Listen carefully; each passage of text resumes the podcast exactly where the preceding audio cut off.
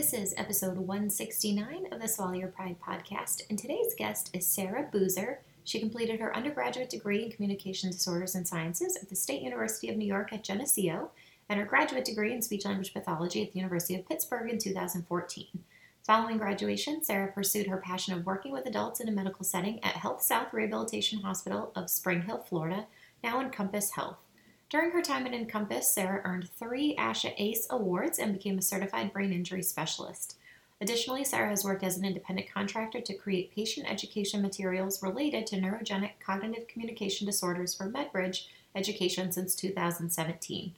Sarah is currently employed by Brooks Rehabilitation, working with adults in acute care at Regional Medical Center at Bayonet Point and outpatient at Brooks Rehabilitation in Hudson, Florida.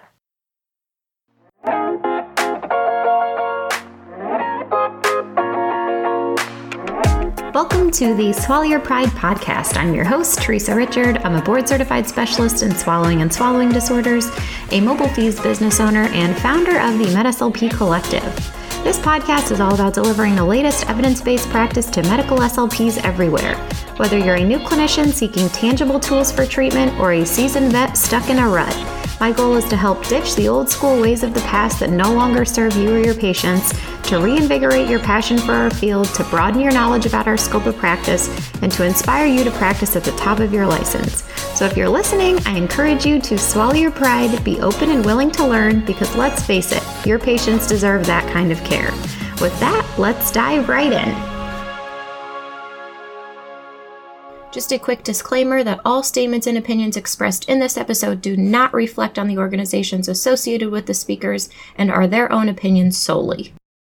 Hello, Sarah. Hi. Thank you for joining me. Thank you so much for having me. Yes. All right. So tell the people a little bit about yourself. So, my name is Sarah Boozer, and I have been a speech pathologist for coming up on seven years now hard to believe, but um, I really have always been um, passionate about working with adults, and I've really um, come to enjoy dysphagia as part of my practice. Um, I worked in acute rehab for many years and recently started in acute care and outpatient. So I'm getting to expand my skill set to both ends of the spectrum in that way. Awesome.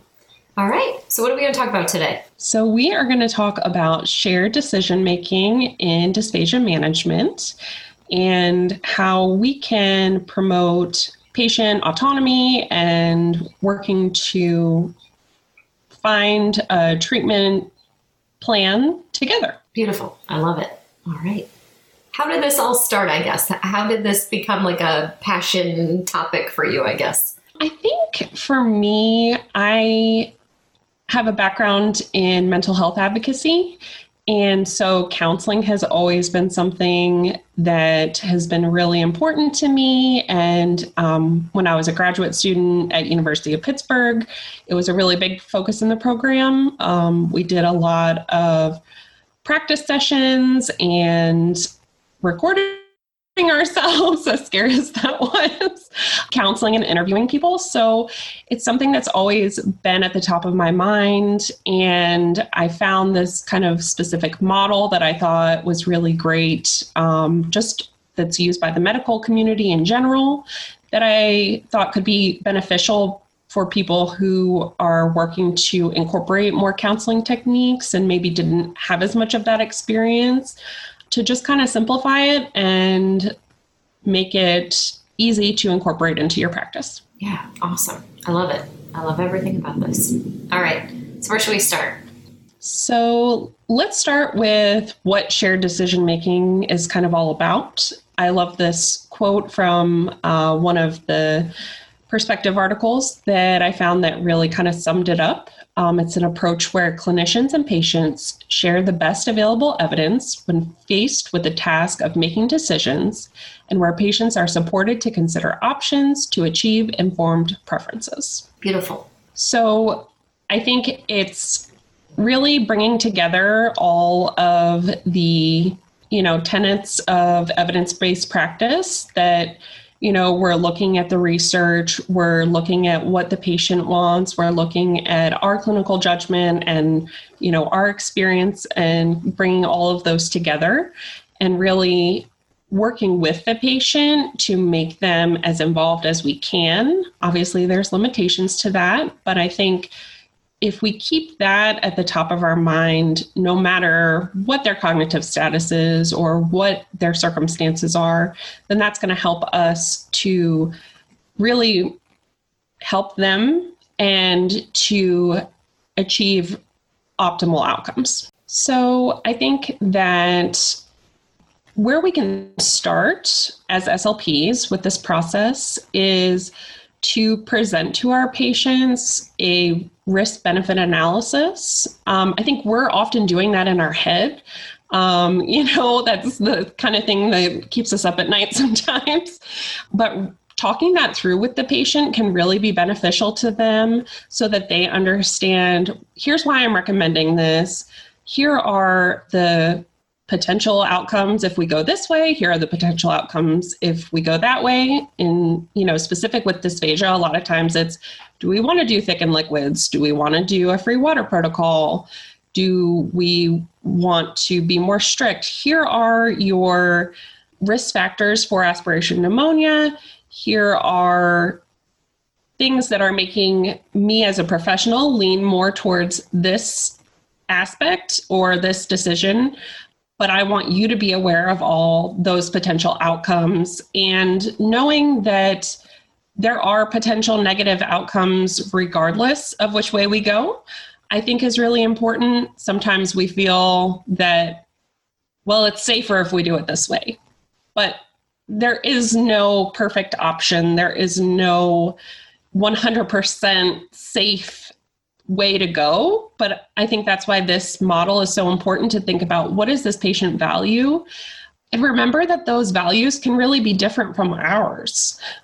You know, as a profession, we are primarily female, primarily Caucasian, and you know we have our own biases just based on you know our family culture our educational background that are going to influence what we value and I think for me, having that mental health background and having dealt with mental health issues, that really has always kept the idea of the importance of making sure people kind of know their options at the top of my head and that understanding what's going on can really help people to feel less anxious and know that we're there for them.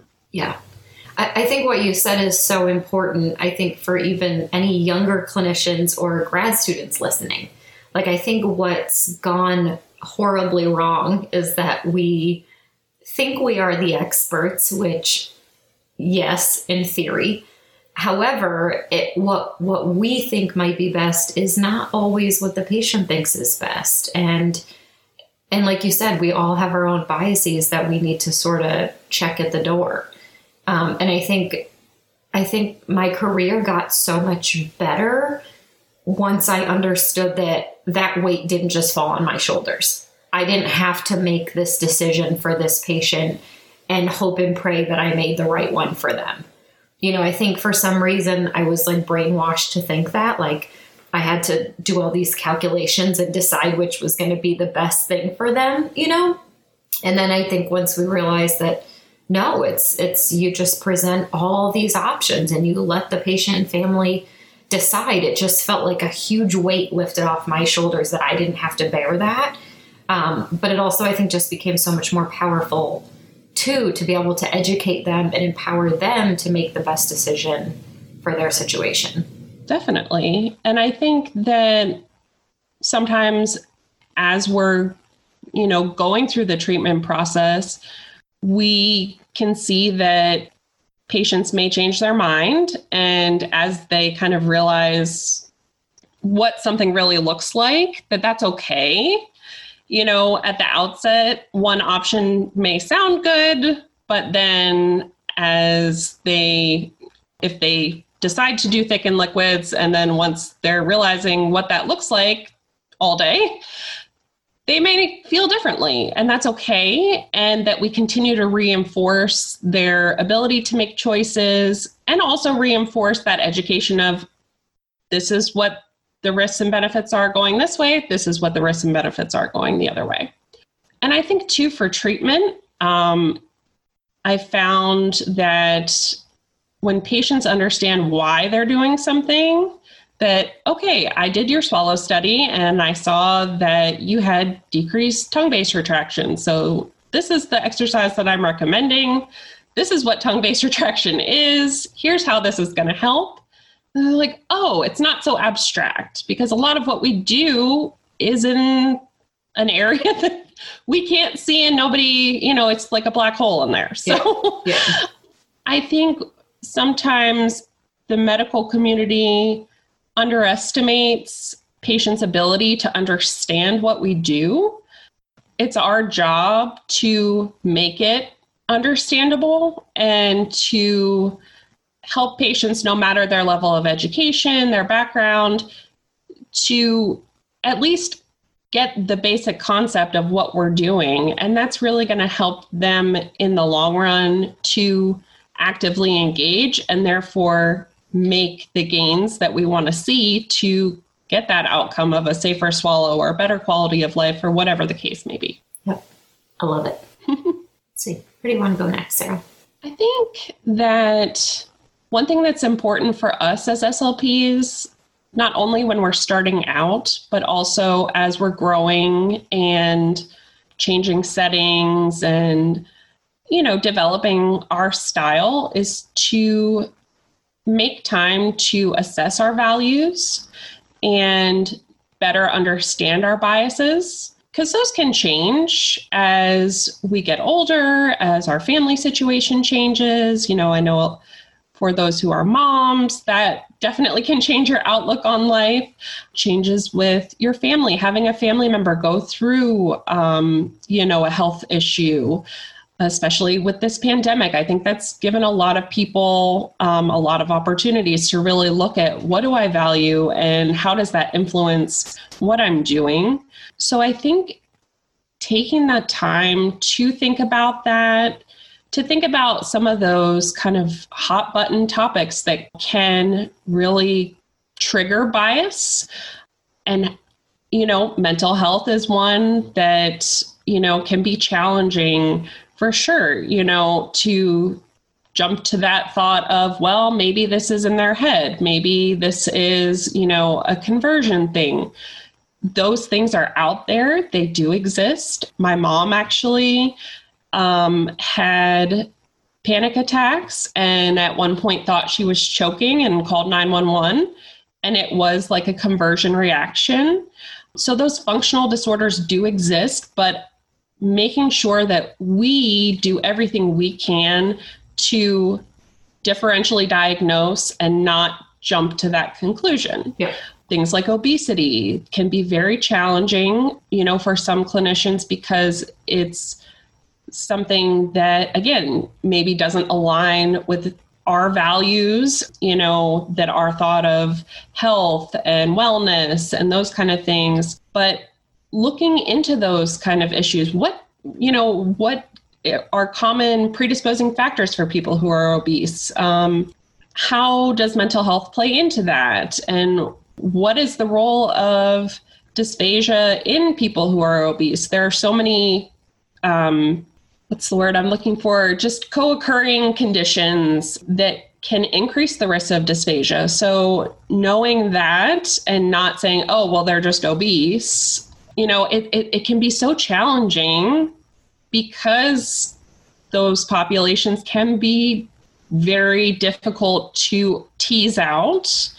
But I think being willing to say, this might be something that's tough for me when I see this diagnosis, when I encounter this type of patient, and talking it out with another SLP, being vulnerable and allowing ourselves to say, I don't like how I think when I encounter this. How can I take a step back and understand this better and have a different approach so that I can give my best and you know make sure that I'm giving the full assessment and full treatment option to every patient.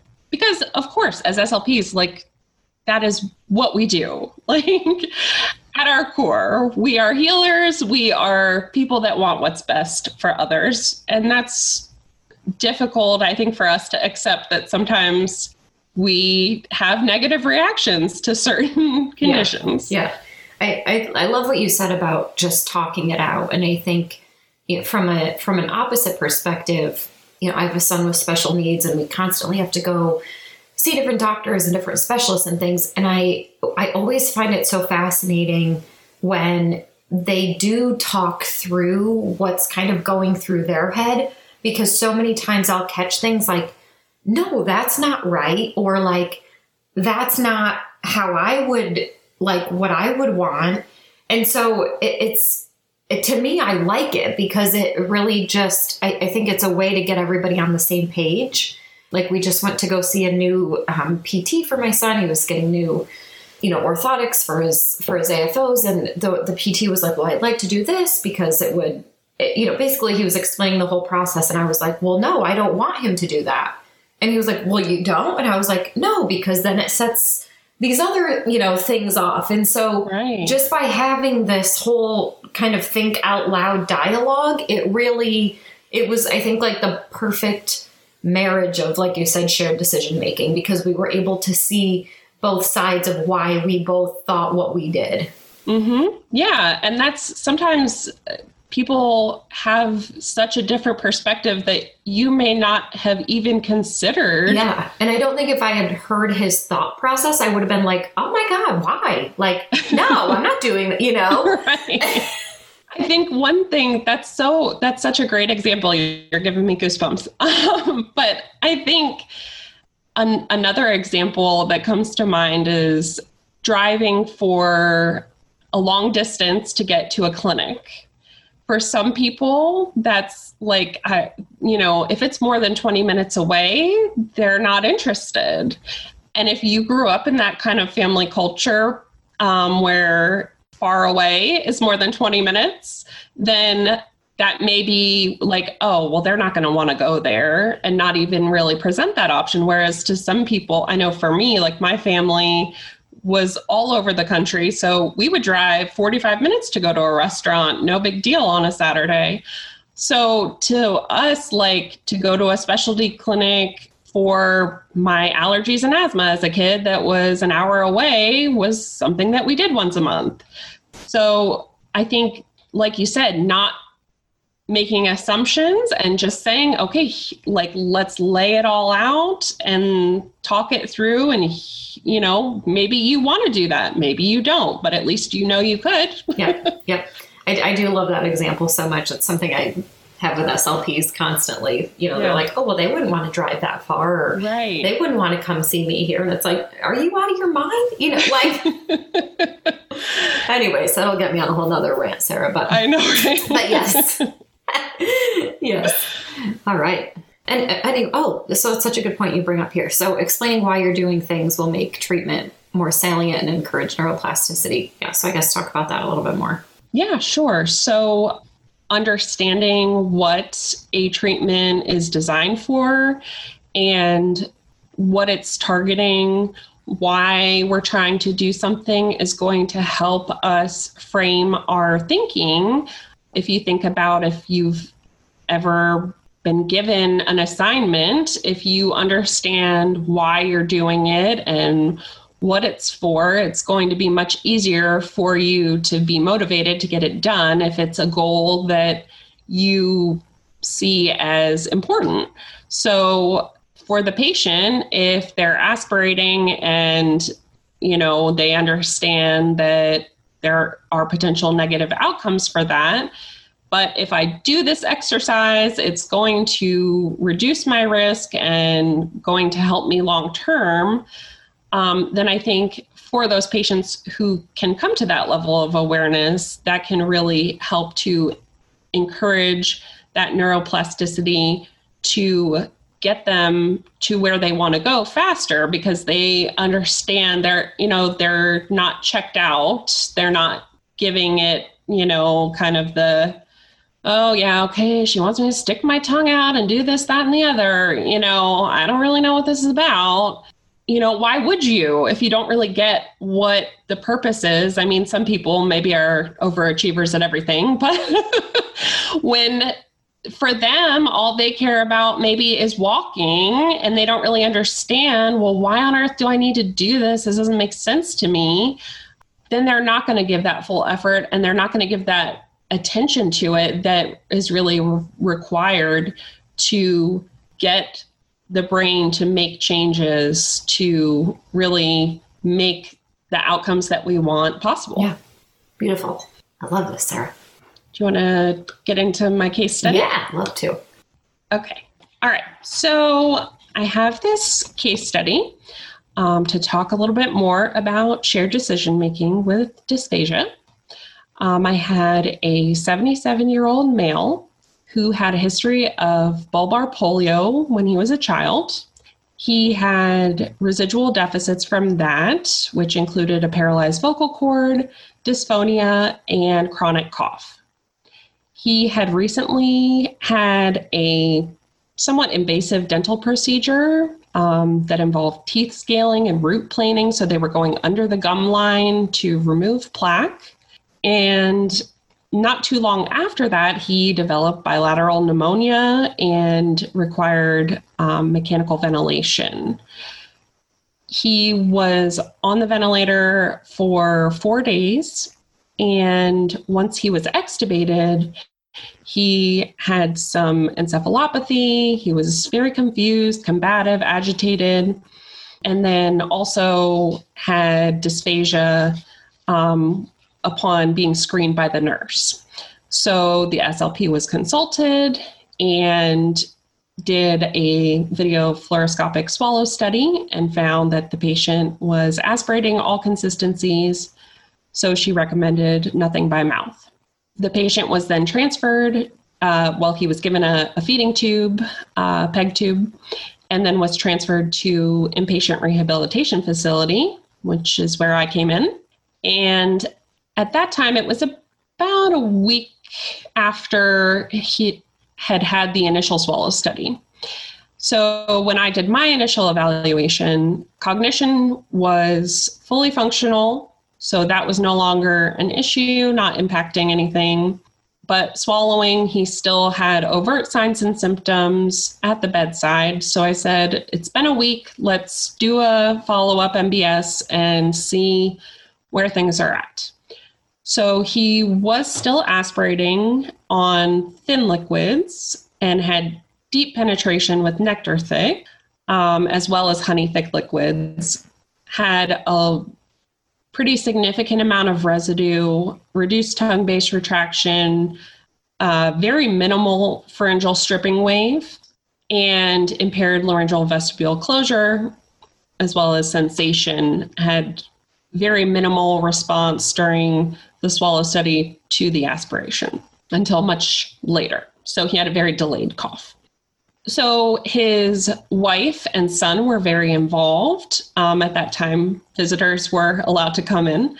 So we discussed the findings from the swallow study with the whole family, talked about how it was likely that that vocal cord paralysis, chronic cough, they said, oh, yeah, he chokes. You know, before this happened, it happens, no big deal, whatever. Um, so that in the face of this pneumonia, deconditioning on the ventilator likely exacerbated that underlying issue that he had. And that, of course, we, I recommended that we do therapy in order to get him back to his baseline where he was able to manage. Um, because of that bilateral pneumonia, being on the ventilator, which he had never had previously, he and the family were both very concerned about the aspiration. So we decided that we would continue NPO at that time in order to work on treatment and do very aggressive oral care and then follow up with another swallow study once we had some time to do treatment. Because I said we could do a you know conservative thickened liquid you know puree, but they felt more comfortable to go a more conservative route. So then, when we were determining treatment options, um, we trialed the chin tuck against resistance and we trialed the SEMG biofeedback using Synchrony. And the patient and the family were really excited about Synchrony. It has a virtual reality component. Um, so it's really giving the patient a lot of visuals to increase the attention and also show them how much muscle activation they are producing with each swallow. So it helps to give that feedback as when you say swallow hard, how hard are they actually swallowing? Because again, that's very abstract. So it, it helps to make it more concrete. So everybody was really excited about this. And, you know, I think the food during therapy was a great motivator as well. So we decided let's really focus our treatment on doing effortful swallows with the Synchrony SEMG biofeedback. So we went forward doing that on a daily basis, and we did anywhere from 65 to 95 or so reps of effortful swallows each session using a variety of consistencies. And it was so great. The patient's son and spouse would be cheering him on. Come on, you can do it, swallow harder, you know. Um, so it really got everyone involved and excited about the treatment. And within two weeks, we did a follow up uh, swallow study, and we were able to eliminate aspiration, and the patient started on an oral diet. So we did ground solids and thin liquids to begin with. Again, they wanted to be more conservative with the solids because of, I think, the anxiety related to, you know, everything that had happened with being intubated. You know, they were told he may never swallow again. He may need this feeding tube for life. So that was definitely something that played into how they wanted to move forward. And, you know, I wanted to give them all the choices and understanding of yes, this swallow study is showing that he's doing great. We've made so much improvement, but absolutely, there's going to be times that he's more fatigued, where perhaps that swallow isn't functioning as optimally. Um, so it's okay to be more conservative to start, and we'll work toward continuing to increase the you know textures and consistencies um, in therapy so that you feel more comfortable to advance in that way. So it was really exciting especially for such a short period of time. And I think also in inpatient rehab, a lot of times we see patients who are going through that spontaneous recovery period um, with stroke or brain injury, whereas this patient, you know, was just purely coming off the ventilator from a you know a few days, so there wasn't that factor playing into it. So it was definitely exciting to see the changes and to be able to compare that initial swallow study to the follow up and see especially his tongue base retraction was so much better his laryngeal vestibule closure complete um, he still had very minimal pharyngeal stripping wave activity which i think may have been related to the bulbar polio that the nerve injury must have contributed to that. But, you know, he was able to compensate with this great tongue base retraction to really reduce the residue in the pharynx and prevent aspiration. So it wasn't perfect, but it was functional. And that's really what, you know, is um, the most important.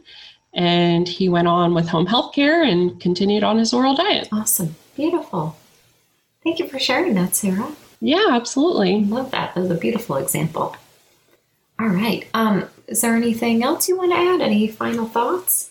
I just think that we have such an awesome community of SLPs, and I know that, you know, we all want to get the best outcomes for our patients and to help them help themselves. So I think if we just continue to keep that in mind, but also allow ourselves to have the flexibility and the grace to accept that not everyone thinks the same way that we do, and that's okay. And we can find a common ground to come up with goals and treatment that makes sense for everyone involved, that we're all going to come out in a better place in the end, and you're going to have better patient satisfaction. You're going to feel better about what you're doing because you're on the same page and